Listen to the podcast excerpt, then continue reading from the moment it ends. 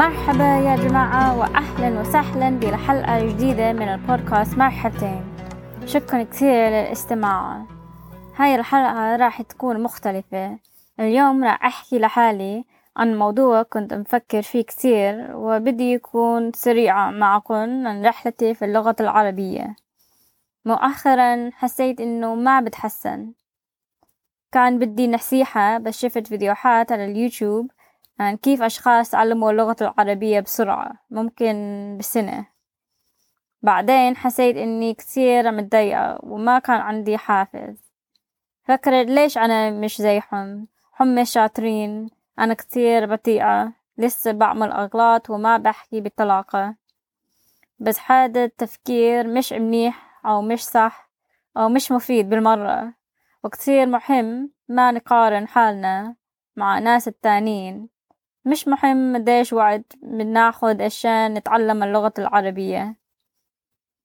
مش مشكلة إذا بناخد خمس شهور أو خمس سنين بس لازم نتذكر ليش بلشنا نتعلم اللغة العربية. كتير مهم ناخد خطوات صغيرة. حتى لو بنتعلم كلمة واحدة كل يوم بنتقدم.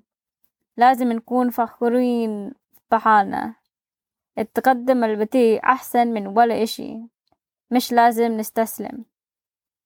بصراحة كتير خطوات صغيرة كتيرة راح تساعدنا ننجح بسرعة. وكمان إذا بنلاقي حالنا بهذا المكان وبنفكر في إشي سلبي لازم نسأل حالنا هذا مفيد. هدول كلمات بسيطة وعوية. ومعظم الوقت الجواب على هذا السؤال هو لا. وبعدين راح نحس حالنا أحسن. وأحيانا إذا بنحس هيك هذا طبيعي. بس بشكل عام إذا عندكم أفكار سلبية جربوا هاي الطريقة. أوكي. كنت بدي أحكي لكم شو حكيت مع حالي. وحكيت النص باللغة الإنجليزية والعربية.